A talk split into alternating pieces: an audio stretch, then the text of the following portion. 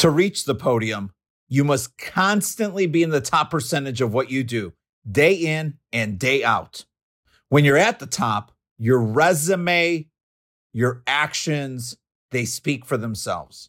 Today, you'll get to hear from a New York Giants all time great, two time Super Bowl legend, one of the greatest outside linebackers to ever play in the NFL, hailing from Go Green, Go White, the great Michigan State Spartans, where he created one of the greatest football legacies of all time. A phenomenal human being that I can now call a friend. He's had an incredible journey to reach the highest pinnacle of success in sports and now business and life. Get ready to be inspired. Welcome to At the Podium. Hello again, and welcome to At the Podium with Manuel Mesqua.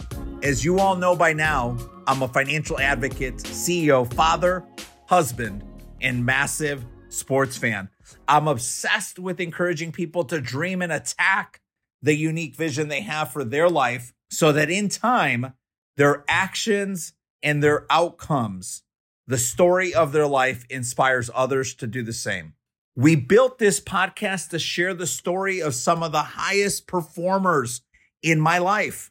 And we convert those stories into lessons that can help you get closer to achieving your hopes and dreams. Folks, today my guest is Carl Banks, drafted out of the Michigan State, the third overall pick in 1984 in the NFL draft. He went straight to the New York Giants, where he built an illustrious career as one of the greatest outside linebackers to ever play the game. A few facts Carl was a two time Super Bowl champion, first team All Pro, and is hands down one of the top NFL legends living today. I loved hearing Carl share stories from his childhood, his time at Michigan State, mentors and advocates that poured into him, some of his teammates, and everything about what he's obsessed about today in business. I know you're going to find tremendous value in the discussion. I hope you enjoy the conversation with Carl. And so, Carl, it's just such a pleasure and a privilege to have you with us today. Manny, thank you for having me, man. This is uh, quite an honor uh, for for several reasons. Like you said, Ty uh, loves to connect good people together, and you know the energy I felt right away, and and I'm, I'm happy about that, and happy that um, I was able to come back to Michigan State and spend some time there, and and thank you for facilitating that. It's uh, it's been quite a great experience. It's been a been a while since I've been back. Um, yeah, talk about that a little bit because I was surprised on our write up. Yeah, um, and the affinity has always been there, and um, it just didn't quite feel. Um, I don't want to say welcoming, but it just didn't quite feel uh, like the place that says we are embracing our um, our alumni. And I get it because, huh. and, and let me just say this um, the road that, and I am not a back in the day guy, so let me just preface mm-hmm. by saying that. But the, the, the road and the path that um, led to a lot of the success um, of Michigan State, especially like 88 Rose Bowl, right? Oh. That role was paved by me 80 to 84 and helping recruit some of those kids because there was no stability uh, in the program when I came. And um, and this is a funny story, a true story, and we'll we'll get into the backstory. But the only reason I was at Michigan State is Magic Johnson. What? Magic Johnson. Um, and you were a baller. Right, because that's listen, something we've been talking about yes, all day today. And yes. with Coach Izzo just now, I mean, you were a baller. Yes, um, and basketball was my first love. But the reason I went from Flint to Michigan State, I didn't take a visit to Michigan. They recruited me. Um, every Big Ten school, Oklahoma had just come back from Oklahoma when Barry Switzer was there. Oh, sure. And I knew that Michigan State had just come off of probation, right? Darryl Rogers was the coach for, I think, as long as my visit lasted. Mm-hmm. Like he literally, I met him. He had a, a newspaper up to his face, and said three words. And I went on to, to look at campus, and I would say that next week he had taken a job at Arizona State, but Magic um, met me here on campus uh, during my visit, and he said to me, he "said I know the program is not like some of the ones you've been visiting." He says, "I promise you," is what he said. You will have the best time of your life. This is the best campus, and you can do something important to get this football program back on track. Wow. And um, wow, nothing the coaches said to me um, even mattered, right? Because I took him at his word, um, and it held true, right? Um, and he was like my entire Magic was leaving. He went to the Lakers, but he supported me throughout my entire career. He would come back, see games. He would take time to talk to me. Uh, he would even have me out to LA um, just you know just encouraging. And he was like my biggest fan uh, when i played here. And like i said it wasn't a good time to be uh, michigan state spartan.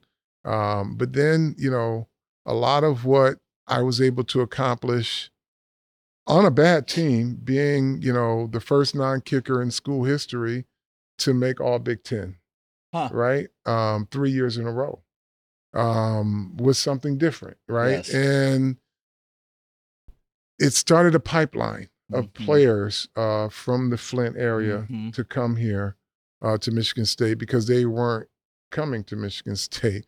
Um, but just laying the groundwork for uh, some of the things that happened 85, 86, mm-hmm. 87, and obviously 88. But, you know, having George Perles, my last two years here at Michigan State, uh, made a difference, right? Um, having been coached by Nick Saban made a difference.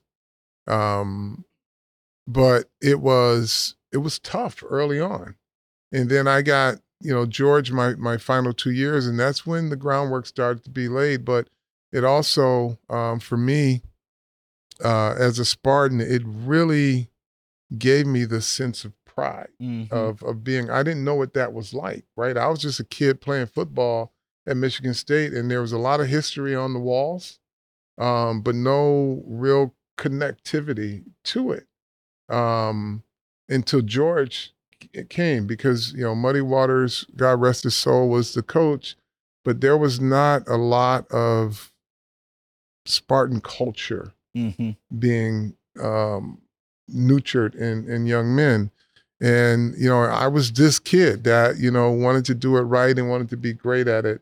Um, and I obviously was able to do that, um, being you know three time All Big 10 mm-hmm. uh, linebacker, and I don't know if I was Big Ten Defensive Player of the Year one year or not, but just the fact that I I owe a lot of my affinity to this university to Magic Johnson. Mm-hmm. And um, well, and you reference that there's backstories, right? Yeah, and so and yeah. I want to I so I want I want to see if I can guide us a little bit because there's two in particular that I really wanted our listeners to be able to hear from you. As you know, these conversations with with um, just incredible humans like yourself that we get the privilege to have we like to have the conversations that you're not necessarily having with other media sure, outlets, right? Sure. And so one of the things that I've really enjoyed learning a little bit about is your childhood in Flint. Yeah. And I've heard you speak about it in years past. I think it's a really special story because it kind of feeds into that second narrative that then I want to unpack that relationship you had with Magic and yeah. how you got here, right? But can you take us back to the early days of Carl Banks uh, the neighborhood kid, yeah, hustling in Flint. Yeah, um, grew up Flint, Michigan. I was born in Chicago, but raised at, from age eight to adulthood um, in Flint, Michigan, and um, you know that was the formative years of of what I was going to be as an adult, and you know having you know two great parents that that um, were very supportive of whatever I did, whatever I chose to do. And um, I was this kid that was curious, right? I was curious about a lot of things intellectually and athletically, right? So, um, if I if we stay on the sports side, I can tell you, um, my father was the if you're gonna do it, you have to do it right. Yes. Parent, Yes. like none other. Yes. Like, um, I, I had, um, we moved to a new neighborhood. We moved to the Be- uh, Beecher um, neighborhood, and I saw, and I was maybe nine or ten years old, nine years old, ten years old, and I saw this little league team, right, a whole group of kids in full pads, right, and I'm riding my bike down the hill. His name was Rosie Haywood, was the uh, the head coach, and um, I asked him. I said, "Excuse me, how much does it cost to play?" And he says, "Doesn't cost you anything, son. Just have your parents come down and give us permission, and we'll coach." And it was that was my love when I fell in love with football because he had us doing everything. It was the most creative uh, experience in life, right? And that was Rosie that was, Haywood. Yeah, that was true community though, man. But he was he was serious about football, but it was fun. And so many funny stories. I, I would talk to some of my friends who played with us, but Rosie would like we were so competitive, right? Um, and I think from an early age, that's when the competitive nature started to really take root um, because of that type. But he made it fun Yes. right? But it was so competitive. Like every once in a while in practice, he would blow the whistle and stop. And he'd look up. He say, "You see that helicopter? That's our opponent. That's probably spying on us." and it was it was the funniest thing. But um, so um, my father came down and he said to uh, Mr. Haywood, um, "Tell me what equipment he needs." and my father and Rosie said, We give him all the equipment. You just need to make sure he has his jock strap, right? So my father made sure that I had a jock strap and a cup, right? Cup was uncomfortable, excuse me. Um, but do you know every practice, every practice, my father stood at the door to check to make sure I had all my equipment, every pad.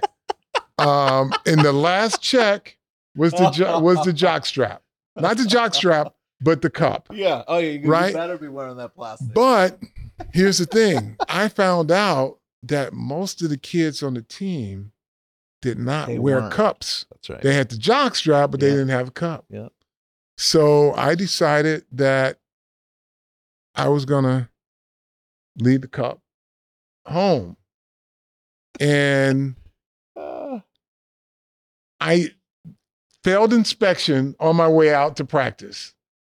So my father pulled me off the team, destroyed me, right? He took me down to the coach and he says, Carl can't play because he doesn't follow rules. And he didn't wear his cup.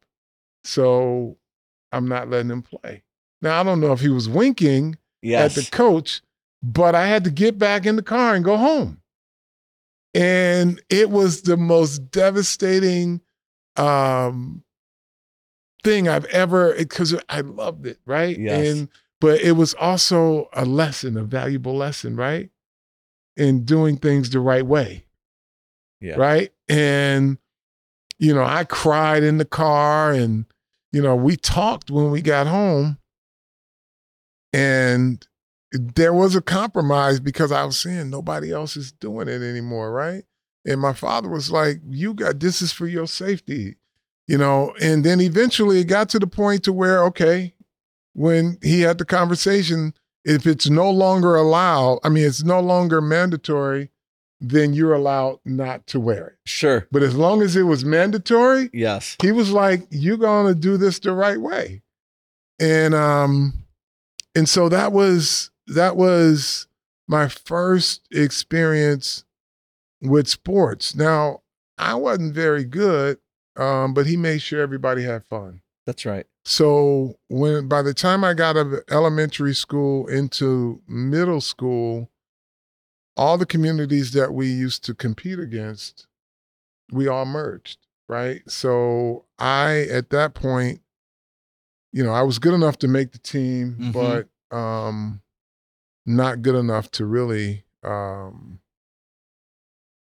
start at any skill position, right? And um, by the time I got to ninth grade, though, I started to develop a little bit. And uh, the summer, the summer going into my ninth grade year, um, my body started to hit a little growth spurt, and um, I started to get better at a lot of stuff. And um, basketball really became my first love. I loved football, but I had an undefined position. Yeah, talk about that a little bit because I did, um, and through some of the people that know you well that have also shared a little bit of your story with me prior. Um, I mean, they talked about your just natural gift and tenacity on the basketball court, Yeah, um, and and th- so at some point in high school, that had to be like a conflict for you, thinking about what am I going to continue to play No, beyond, right? basketball was my first love. It was not even a question. it was not even a question. But again, by the time I got to high school, um, we were required to play all three sports. Mm. You either it was basketball, football, and either you played baseball or you ran track. Yes, No matter what your size Yes, was. That was yes. our um, great um, late great coach Moses Lacey um, would make sure we had no downtime, and and we played summer ball, right? So, um, I it started to click for me by the time I got to um, about my going into my ninth grade, tenth grade year. Um, it started to click basketball, but we were still playing, you know, different communities. sure. But then one summer, um, I think going into my freshman year of high school, all the schools converged again. So it was all the top players. And um, good enough to make it, but I was better then, right? I could see how I stacked up in basketball. And there was a my head coach goes away for the summer Mm-hmm. And he has an assistant who coached all the kids from those different communities, right? So, in order for me to qualify to play high school basketball, I would have to play summer basketball for Beecher. And Mr. Sunday was the coach. He says, I already got my team. I was like, well, I thought I was supposed to. He's like, no, no need. I already got my team. So needless to say, I was crushed, right? So I spent my summer, that summer, playing in the inner city league, which was probably the equivalent of like an AAU. Okay. And I was balling out, right? And then halfway through the summer, I read about this basketball camp, uh, the Dr. Tucker Youth Basketball Camp, right? um, true story. And I told my parents, um, and he'll tell you the story. Tu- Tucker will tell you the story, and he'll tell you just how strict my father was. But um, I got to this camp, um, and it's Jay Vincent, uh, Magic, and I learned my post game Yes. from working with those two, yes. right? Because Yes. Jay was a master on the block, Uh, and like I learned, I came back a different, a different beast, right? So um, halfway through that summer, I did Tucker's camp, came back and continued to play in that summer league, right? And I was, I'm telling, I'm now I'm playing against basketball players throughout the state of Michigan, not just my high school, right? That's right. Now keep in mind, the high school said I wasn't good enough. He had his team already, right? But like I came back from what I was already doing to what I learned at this camp. Um, because this camp also had players, top players from all over the state. yes. Um, and so I go back to playing uh, in Flint Inner City League, right? And this coach came up to me and said, Where you live? I said, I live in Beecher. He says, How come you don't play for Beecher? And I said, Well, um, the coach said he already had his team. And the guy looked at me and says, Bull, my brother wouldn't tell you that. Right? I said, Well, is your brother white and wear glasses? Because this is uh, uh, Solomon Lacey, um, black man, right? So he says, No. And so he says, Where you live? I gave him my address. And he says, I'm telling you right now, my brother didn't tell you you couldn't play for his basketball team. And I got home from this game, and on my porch with my father was Moses Lacey, and my father sitting up having a Coke and talking. And this is the legendary high school coach that, um, you know, of, of Beecher High School. Yes. And uh, he said, um, so I hear you can't, I, I hear they wouldn't let you play for my team. I said, well, this guy told me he already has team. He said, be at practice tomorrow. Wow. Now, um, once again, I'm from the household where the parent gave the coach permission. That's right. Coach him hard. Yes. Make him do it right. Yeah. Um, and I was coached hard. And I think because of that, it helped me persevere through tough times here Sure. at Michigan State, but it paid off, right? And again, it was permission. And then from that point, I think we sent most of our players from our summer league, early summer league, to Tucker's camp, back to play at St. Cecilia Center in Detroit. Oh yeah.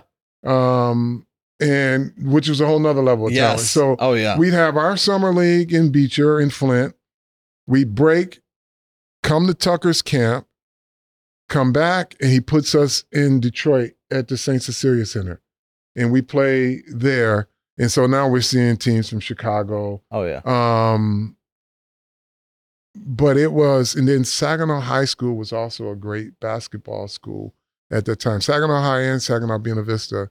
Um, so Charlie Coles was the coach at Saginaw High, who was best friends with our coach. So we would always have these these runs together, and we went to to Detroit uh, together as two teams to, to compete.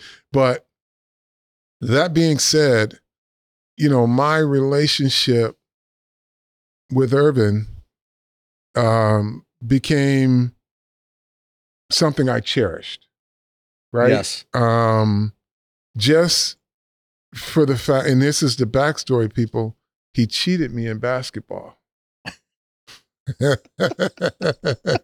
no, him and Jay Vincent.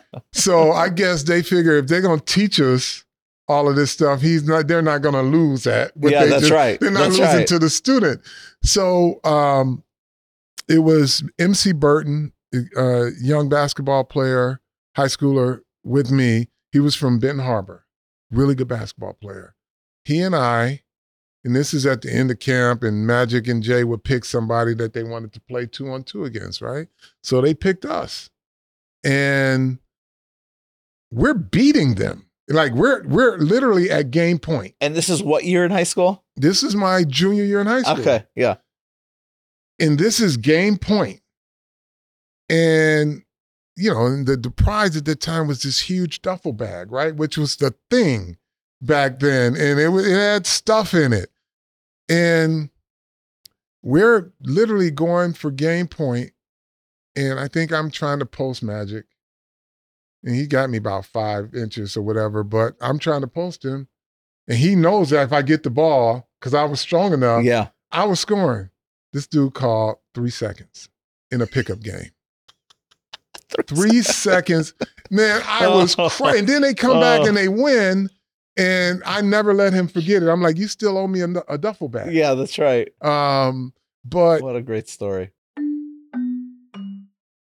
I'm a huge fan of our friends at Sport of Kings out in LA.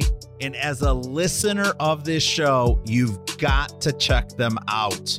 Sport of Kings is an LA based clothing brand that was started by two surfers and longtime friends. The story is incredible. They carry a wide range of premium tees, hoodies, sweats, caps, and more. And they're designed in house, folks, made locally in Los Angeles and Orange County. Samantha and Ava and Atlas say, Dad, you're either in a blue suit and white shirt or Sport of Kings. And they're right. That's about it. Don't forget, Sport of Kings is a homegrown brand focused on quality over quantity. And if you go check them out online at SOKFY, so basically, Sport of Kings Forever Young, SOKFY.com, and use the promo code PODIUM. You'll receive 20% off your entire order. Again, that's SOKFY.com and use the promo code PODIUM at checkout for 20% off. And now back to the show. But from that point, after high school, because I literally, legitimately wanted to be a basketball player, and my my college football coach was my college basketball coach. I mean, not college, my high, high school, school, yeah, uh, football coach, my high school basketball coach. So I was the toughest, not the biggest guy, but one of the toughest guys in football on my football team. So I had to play offensive tackle and I had to play defensive tackle. Mm. As athletic as I was. Mm. So there's no defined position for a kid that's 6'3, 6'4, 220 pounds as a defensive tackle or an offensive tackle. Right. But I knew what I was in basketball. I was an all-state basketball player, right? First team um, for a couple of years running. So I knew that, and that's what I wanted to do.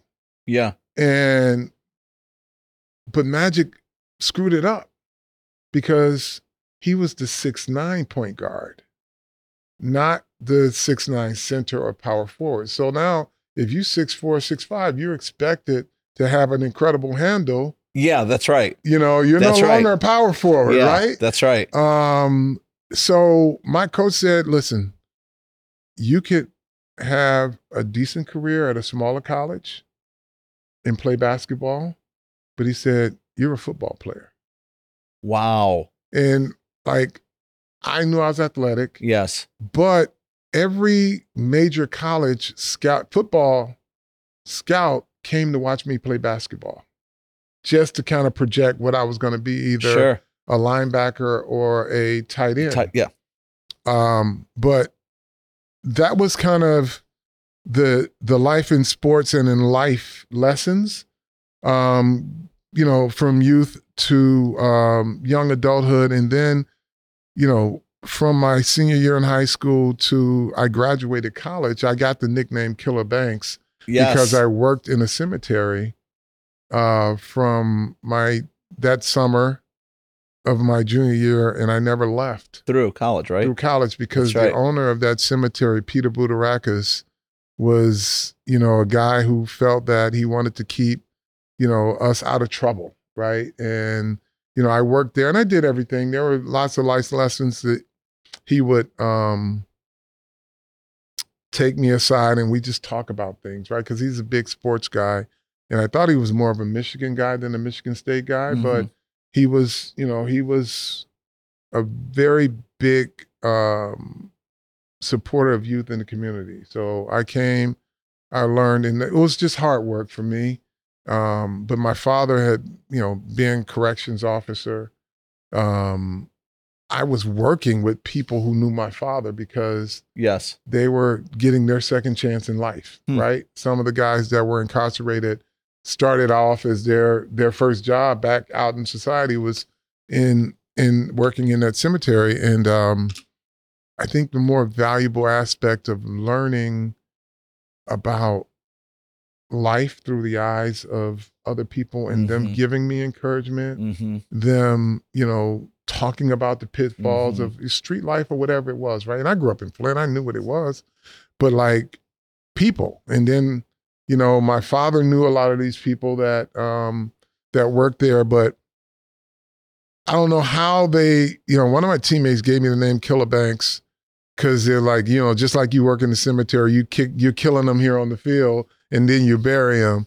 Um, but that was that, and then you know the the interest in in business and and being an entrepreneur um, started with Peter Budarakis, right? Really? Yeah, and it just continued when I got to Michigan State.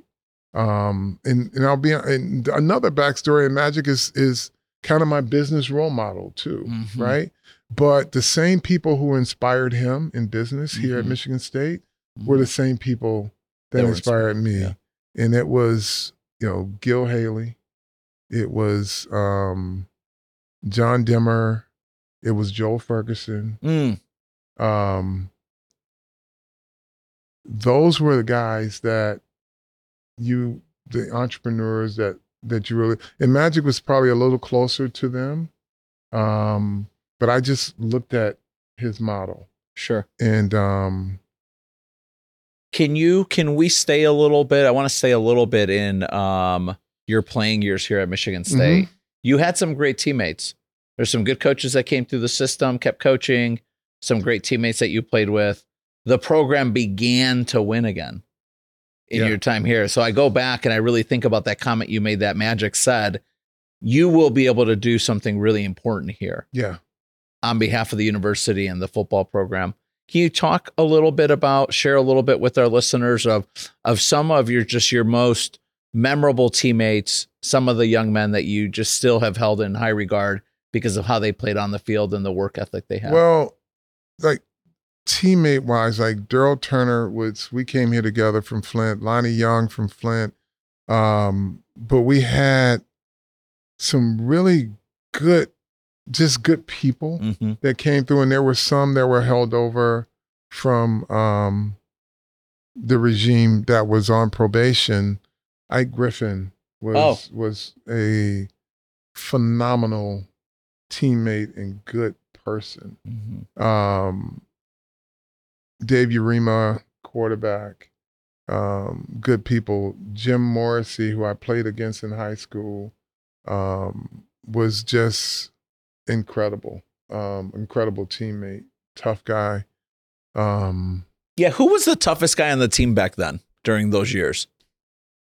yeah, a lot of fake tough guys. Um, Who was the toughest? listen, I'm gonna just tell you Who- this: there, there were there were some there was you know there were football tough guys, and then there were tough guys, Yes. right? Um, and I found out pretty quick, you know, um, Daryl Dixon from East St. Louis was a tough guy, right? He, um, Louis.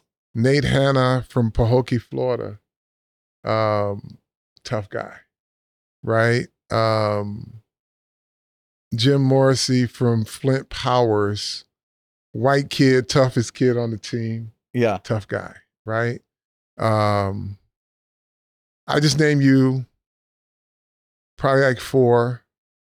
Um, and I think I probably set atop that category. Yeah. Um, and then there was guys that talked a lot, you know, Yeah. that would be with you in a fight, but they're not the first. That's you know, they're not with you, Yeah. with you. They're kind of back there. Call me if you need me, type guys.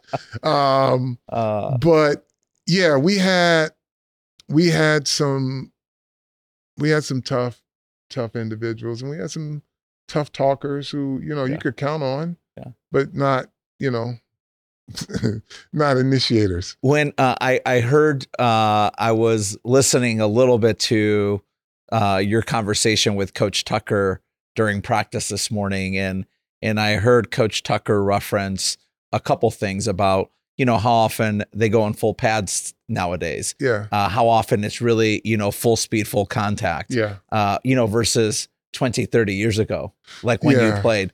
It- uh, from the outside looking in today, from the outside looking in today at football and what it looks like at the college level, what are maybe some of the pros and the cons to them not hitting as often? Because I heard you make a few comments and those Yeah. really stuck with me. So, look, the game has evolved, right? I am a, I would be considered a caveman if I continued to harp on the fact that they don't hit enough, they practice too little, they have too many breaks. The game has evolved. uh, sports science has evolved. Um, the introduction of analytics into everything, you know, moving, talking, breathing, um, has evolved the sport. But information is useful. Mm-hmm. And I say this a lot. Um, you have a lot of data sets that um, in most sectors of society can be absolute. Um, data sets in sports are not because it's played by humans, right? And yes. the variables change by condition and the numbers can't keep up because um, but they're they're useful for what they're useful for but they're not the end all you have to you have to look with your own eyes and not just at the data of what something says and Mhm. i'll give you a classic example if a team runs the ball to the right is what the data says on third and short and they have a 95% success rate. And you say, okay, this is what they're going to do. And they're going to be 95% successful at it. Mm-hmm. What happens is the all pro tackle blew his knee out the play before that. And he's the guy that's the reason why they have a 95% success rate. The data doesn't recalculate That's right. right? Coaches coaches have to be in real time to say, I can't run this play because this is my best blocker. Mhm. And he's out. And the guy Mhm. behind him, which the data doesn't tell you in real time, is a rookie yeah, who's not quite ready. You understand what I'm saying? hundred percent. So um, that's where the data analytics in sports, you have to have a coach with his finger on the pulse of what's happening in real time because people will give him information. And I think information is great. But the variables have to line up for the information. So that said, players are wearing monitors. Mm-hmm. Um, they talk to players and, and trainers about if a guy overexerted himself one day, they back him down the next day, yeah, right? Some of that I don't necessarily agree with because coming from and the track people can probably tell me I'm I need to update my my thought process, but coming from a track um, background, there's a thing called overtraining so Mm-hmm. that you can be ready for the e- event itself. Um, but I get it. They are they do it the way they do it, and I respect it. Um, so we are where we are in sport, where you're monitored, you are fed by a nutritionist, which is incredible. Mm-hmm. Uh, you have the best state of the art recovery equipment in terms of cold tub, hot tubs, um, hyd- chambers, Mhm. all of that. Mm-hmm. So, if all of those variables are the same for everybody at a major college, they all have access to the same information, the same equipment, right? If all of those variables are the same, what makes the difference? Because there's going to be 10% in college football that are elite players Yes. that you can say, okay, this guy is, he's out of here. The 90% of players are going to be good to very good or bad, right? What's the difference in whether it's Michigan State, if it's Michigan, if it's Ohio State, if it's Toledo, if it's uh, Old Dominion? What's the difference if you're going to have 10 elite players or 10% of the, the entire population going to be elite? You can mark your words 32 of those guys are going to be first rounders Yes. right? The rest of them are going to be question marks. Yep. What's the difference? What makes, how can your team, if you and the rest of the Big Ten, you practice one day in pads and everything else is walkthroughs or jog throughs? Everybody's doing it. So there's no Mhm. competitive advantage there. What gives you a competitive advantage? How do you connect, right? So we know you can't necessarily legislate human behavior. Um, so if you take, if I take my pads off and I'm not playing football, football, but I'm walking through, And I'm like, yeah, yeah, coach, I got it. And you take your pads off and you're intense and you're like, I gotta make sure I get Mhm. every detail right, right? How do you connect as a coach? What's what's your advantage or what do you think you have to do that can get your team to stay good to very good? Because your elite players are going to be elite, right? But how can I get my team here and we stay here week in, week out? And what is that? It's mental. Yeah. Right. Yeah, and I, I'd say that. that so there's there's the mental aspect of okay, going through plays and executing and knowing what your assignments are, right? Um, but then everybody does. Everybody harps on that. Everybody, everybody, every coach says, I got to make sure these guys, we don't get a chance to run it at full speed. I got to make sure these guys know where they're supposed to be. Every coach, you Mhm. talk to them, we're doing walkthroughs. I'm worried these guys don't know where they're supposed to be, right? My bigger concern, in addition to that, is how will you be when you put your pads on for the first time in a week and somebody punches you in the mouth? Yep. Do you go back Yes. to the uh this ain't for me, but I'm gonna walk through? Or how do you respond to that? So there's the mental preparation and then there's the mental toughness preparation Mhm. that how do you connect and say this is what you do though we're not hitting this is still a physical sport. So don't be shocked when the guy punches you in your mouth Yeah. right? Yes. don't don't say we didn't go through this in practice. They didn't either. You see what i'm saying? Yeah. so how do you respond to that? Does a bad play become a bad day? Or do you respond to it and say okay yep this is football. Football is meant to be played this way. Well, and we were talking about it because we've I think we've all observed, you know, um that there there just seems to be more injuries now too. And Mhm. so when you just said that to me, that just immediately like a light bulb went off. Um, and I've thought this before, but you know, if you're not going full speed as often, you're not getting full speed repetitions. Mhm. And so it seems that there would just statistically speaking be more bad plays because you get punched in the mouth and now you go soft the next couple snaps. but And is that causing an injury? acclamation. Like everybody is playing. It's not just your team though. yeah, right. Everyone is right. Yes. right. But there are some point. teams that are somehow healthier than others. Yeah. Right. Yes. And I would like to think it's a matter of, and this is not cliche because there's there's mental preparation, but there's a such thing in a, in a combat sport is mental toughness. Of course. Right. Of some course. teams are mentally tougher than others, Yeah. and they play that way, and they they I, I don't want to say you will yourself out of injury, but you don't play the game expecting to get injured. Yeah. Right. That's right. You're you're the more assertive, more aggressive mindset. Mhm. You attack everything. Mhm. That's what football is. Mhm. Um, and you don't do it during the week, but you've got to constantly think, attack, attack. Who who had the highest level of mental toughness that you've ever played with? And go go into pros. You've played with some of the greatest players I've ever seen in my life. Um,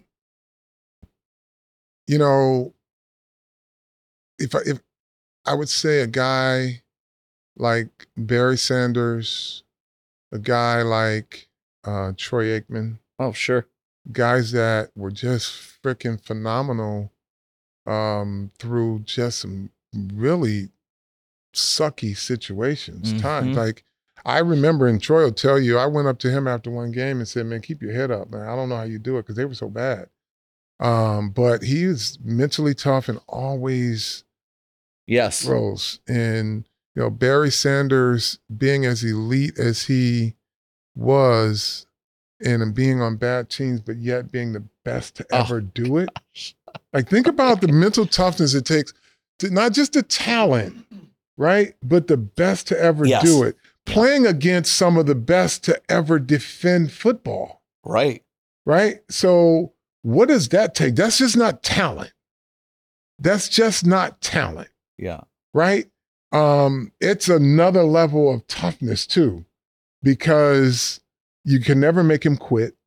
Oh, You could never make him quit. Um, and then I had, you know, I had a lot of my teammates. My my, my Sure. teammate Mark Bavaro, mentally tough. Yes. Yeah, one of the This most is the mentally last time I have not heard that yeah. name in a long time. Yeah. What a great So, player. Yep. Yep. Yep. And you know, this is I am on your podcast as a guest, so I will say that I've never backed down from anything. So Yeah. yeah, I, I love that. that. guy. I love that. Yeah. What was your relationship like with um, guys like Mark Bavaro, Lawrence Taylor? I mean, did you did you have a friendly relationship, or did you kind of come in and just get to business? No. So when I first came, I was not necessarily embraced um, by our linebacking crew because our linebacking crew consisted of four all pros when I was drafted. Um, Michigan State alum, Brad Van Pelt, rest in Oh, peace. shoot. Um, Yes. Brian Kelley, uh, Harry Carson, and Lawrence Taylor. Yeah. So my first day on the job, and I'm a big admirer of these guys. I see Lawrence Taylor and, and Harry Carson sitting outside the training room, similar to just us just talking. Yeah. And I go over and I introduce myself. Hey, Mr. Taylor. Hey, Mr. Carson. Lawrence was like, Hey, what's up, homeboy?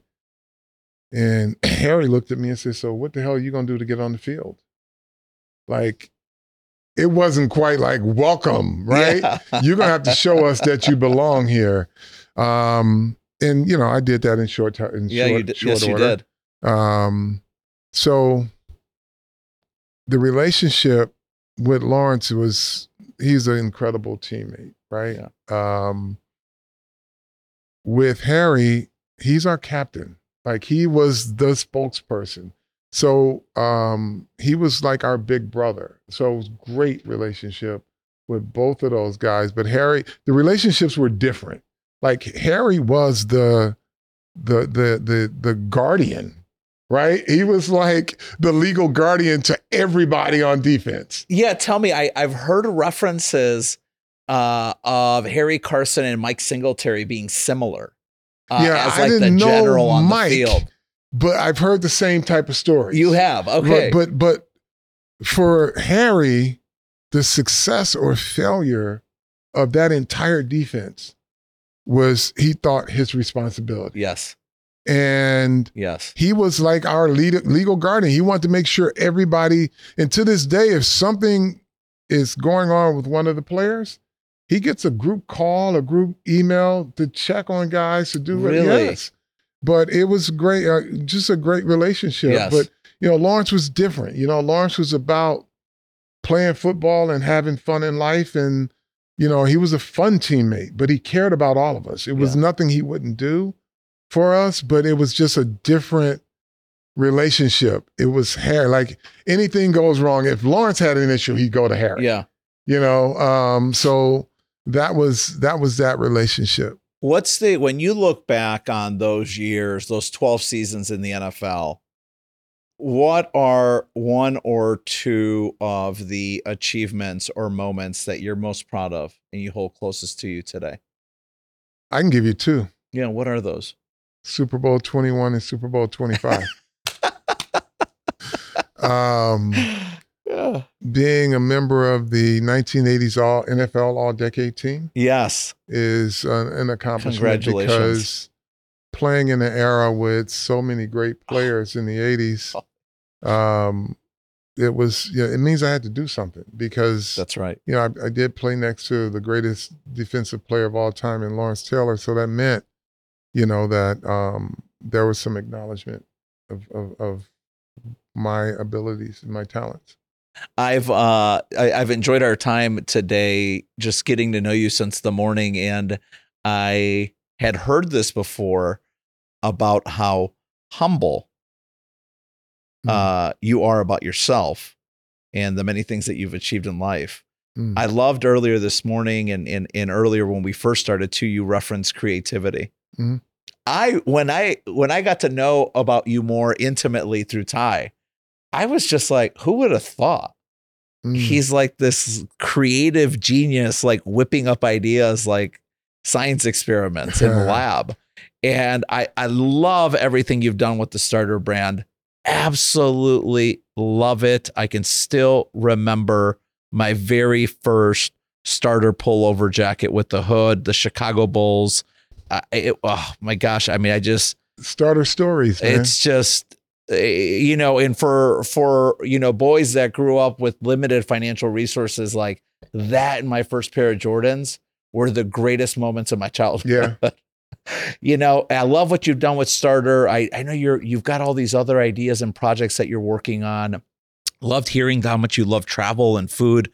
Share share that side of your life with our listeners. So let me let me. I I need to add one more person Please. who was my entrepreneurial role model. When he was one of the first to greet us when we walked here on campus was Greg Eaton. oh my gosh. Greg Eaton and Gil Haley. They were like the two. They were inseparable when I was here. Yeah. but always there as role models and just guys that would give you uh, encouragement, but just their their example Yeah. was great. So I, I didn't want to leave out Greg because he was the first one. That greeted you in the parking lot. Yeah, he greeted Yeah. me when I walked here on campus, and he still has the gold the gold coin that Gil Haley gave him. He wears it around his neck.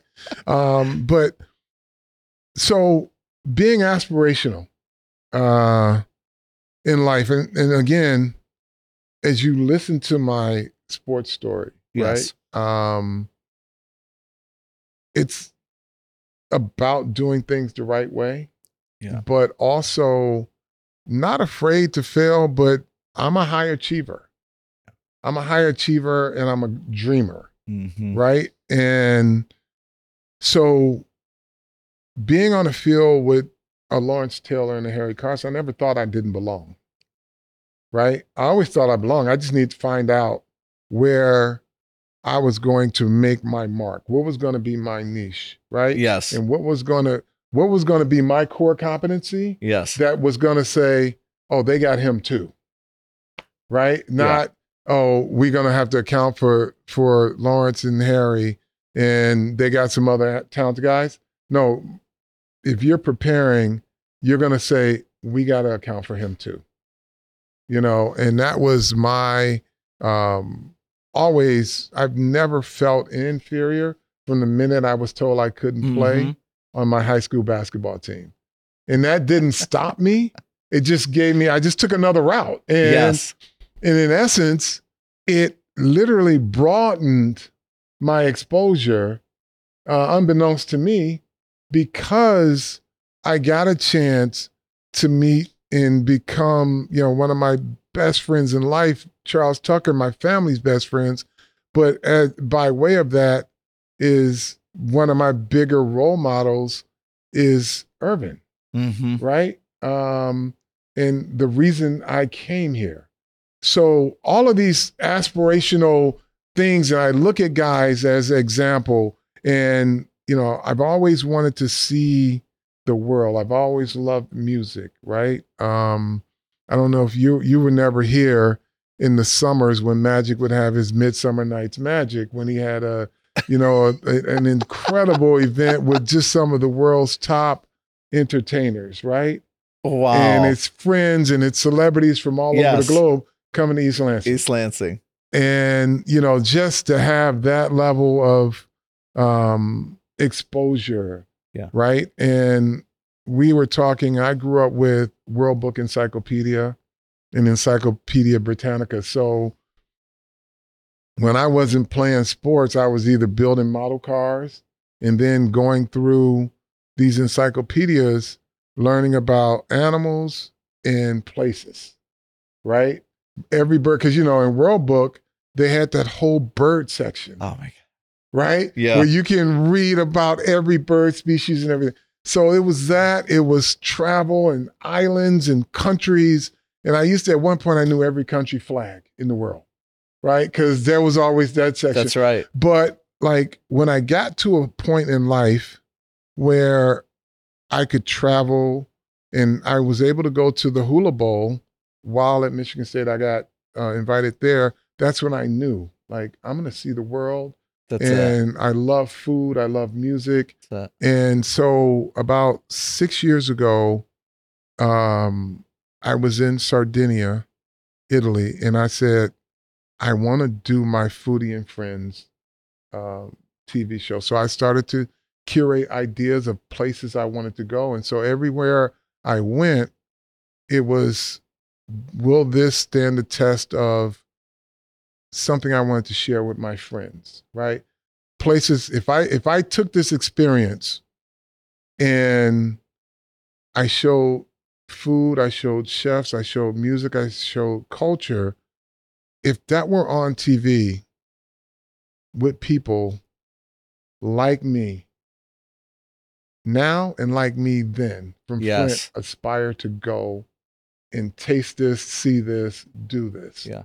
Um, and that's kind of the the um the impetus around Foodie and Friends is to create great experiences and cultures because there are a lot of people of all financial means that have never really experienced the world, That's right. right? They That's go right. where they go That's right. right? right. Or um and this is no no slight to anyone, but if you go to Italy, there are probably four places that you always check the box, right? And then you come home and you talk about it, about that. right? Um, if you go to Greece, Right. there's probably two places, Yes, right? that's right. Um, but I didn't know until this past summer that Croatia is one of the most beautiful places. I heard about it, right? But I didn't know. And then the food was Yeah. incredible. And you have um I had tuna tartare and I was sitting there with my host from Croatia and I was like, "Oh my god." And they were like, "What happened? Is everything okay?" Like this is the best tuna tartare I've ever had. And I didn't realize that the Adriatic Sea runs counterclockwise that's right. and that the fish in the Adriatic Sea is some of the best in the world. And then they informed me that Croatia is one of the top suppliers to Japan for sushi grade tuna. Of course. And I was like, okay, see, my friends would like this. People would love this Yes, that's and right. they would love the they would love eating this food, right? So, um, Foodie and Friends is it's that plus it's music, Okay. right? Plus it's a chef, and I, you know, I'll bring my friends together and we'll we'll do fun stuff like that, or we'll go to the south of France and and um, spend some time like Gerard Bertrand, who's a um, legendary rugby player. Yeah, in I know of France them. he's got some of the best wines in the world. But Gerard, the thing that that I have in common, and I went to visit him, he's a guy. like he's a rugby dude, man. But and he we went to see we he took me to a rugby game. Yeah. But he has this biodynamic wine process. And I know what biodynamic wine. I know good wine when I taste it, right? And I know Sure. vineyards and I knew harvest time. And I learned about di- biodynamic winemaking where it's based on a solar calendar and a solar clock.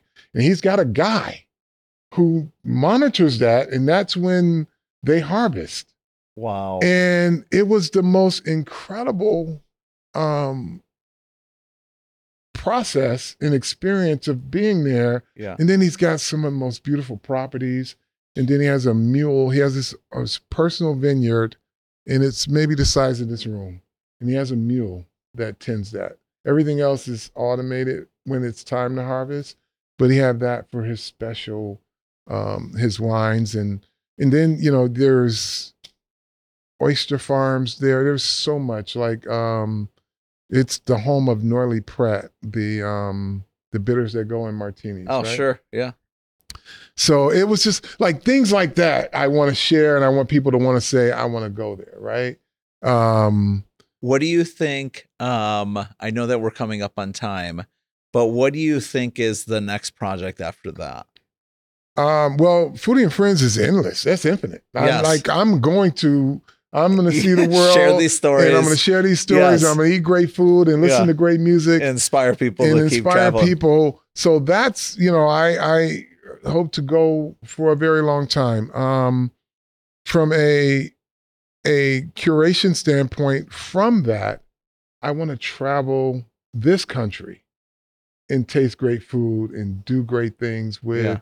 with friends and musicians and uh, curate great meals in this country as well. So um, that will be that in its own uh, That's its own little franchise. Uh, then curate some of those experience uh, for consumer use or sell. Sure. You know, um, to be able to create great product. When I was in um, when I was in Croatia in this town of Ispa, they had the best olive oil I've ever had. I've had olive oil from from Italy, Sure. but I did olive oil tasting Yeah.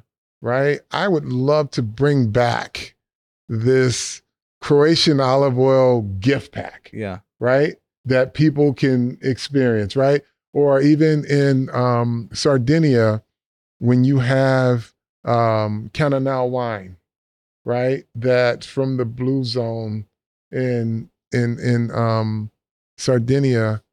It's just like, hey, taste Sardinia. Here's and here's some of the benefits of it too but just doing fun stuff like that, man. And then, you know, my passion is still fashion. Yeah. Um, and because sports, there's always a story written in sports. Every day, there's a story written in right. sport.